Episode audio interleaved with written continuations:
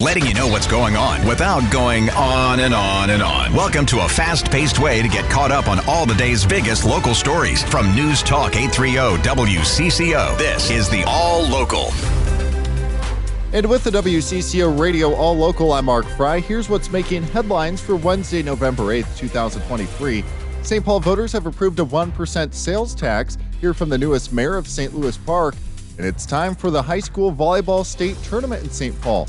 But first, our top story takes us to both Minneapolis and Saint Paul, where city council races highlighted Election Day on Tuesday. After the final round of counting, Council President Andrea Jenkins has unofficially beaten challenger Soren Stevenson by only thirty-eight votes.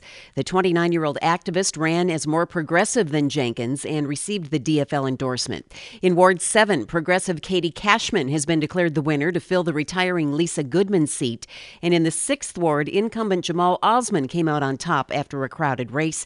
The other seats were kept by their incumbents. And at this point, Saint Paul appears to be headed toward its first all-female city council, though counting continues and final results aren't expected until Friday. Laura Oakes, News Talk eight thirty W C C O. School referendums were on ballot statewide as well. W C C O Radio political analyst Boyce Olson tells Vineeta Sakhar on the W C C O Morning News the results varied by location, with most of the referendums passing inside the metro area. Outside the metro area in greater Minnesota, most of them failed.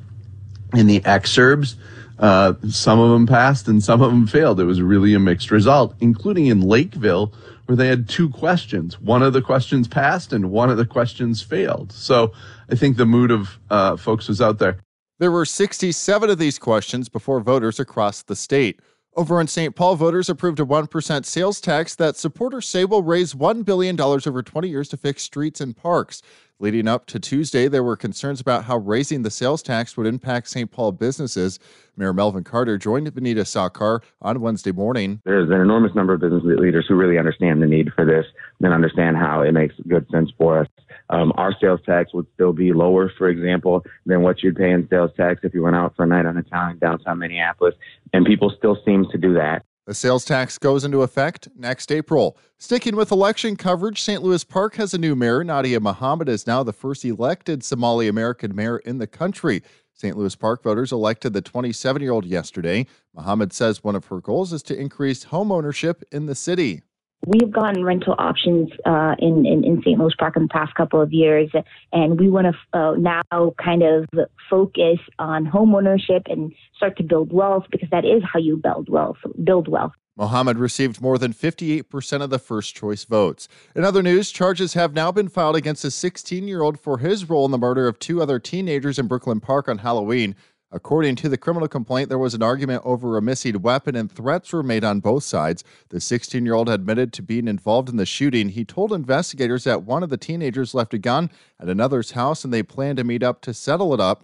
That meeting did not go according to plan, and the sixteen-year-old said he pulled out his gun and shot one of the victims.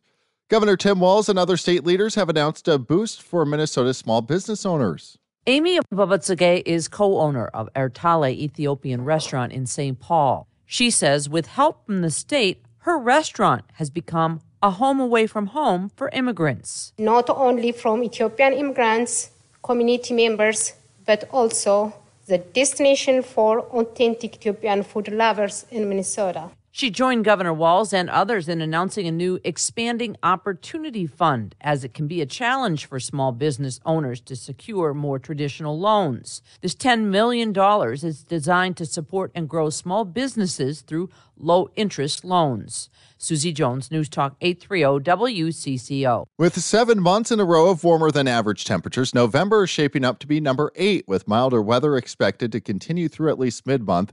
Assistant State Climatologist Pete Boulay says it's all part of what's expected to be an El Nino winter this year. We've had uh, La Nina for the past three years, and we had all kinds of winter weather with the, with that La Nina. Now with an El Nino, it might be a fairly strong one, so the stronger the El Nino, the more of an impact that is.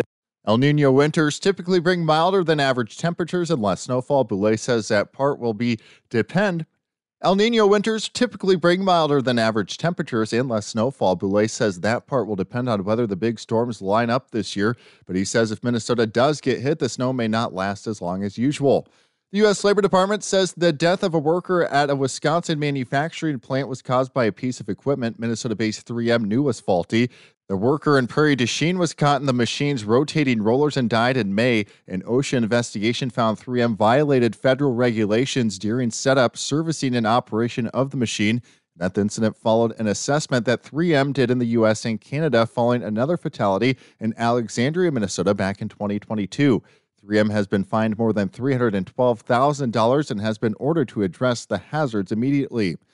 It's an exciting week for at least one Minnesota high school at the volleyball state tournament that gets underway today in Saint Paul. West Area Central High School volleyball coach Melissa Foslien took over the school's volleyball program five years ago. And when we sat down in the gym that first week of practice, we talked about what we're missing in our gym, and we're missing a volleyball banner. That dream is now reality as the Knights are in the Class A volleyball tournament for the first time ever. These girls have just an unbelievable desire to keep going. They don't want their season to end. West Central Area High School is out of Barrett, Minnesota. It's one hundred seventy miles away from the Xcel Energy Center where the volleyball state tournament is held each year. Foslien says the distance won't keep fans away. I anticipate a big crowd. We get a good following. I, we have a huge fan section. This is kind of what we live for in, in our small town communities. West Central Area High School plays Thursday. Thanks for listening to the W C C O All Local. You can find each day's All Local and all of our podcasts at W C C O radio dot com or by downloading the Odyssey app. I'm Mark Fry, News Talk eight thirty W C C O.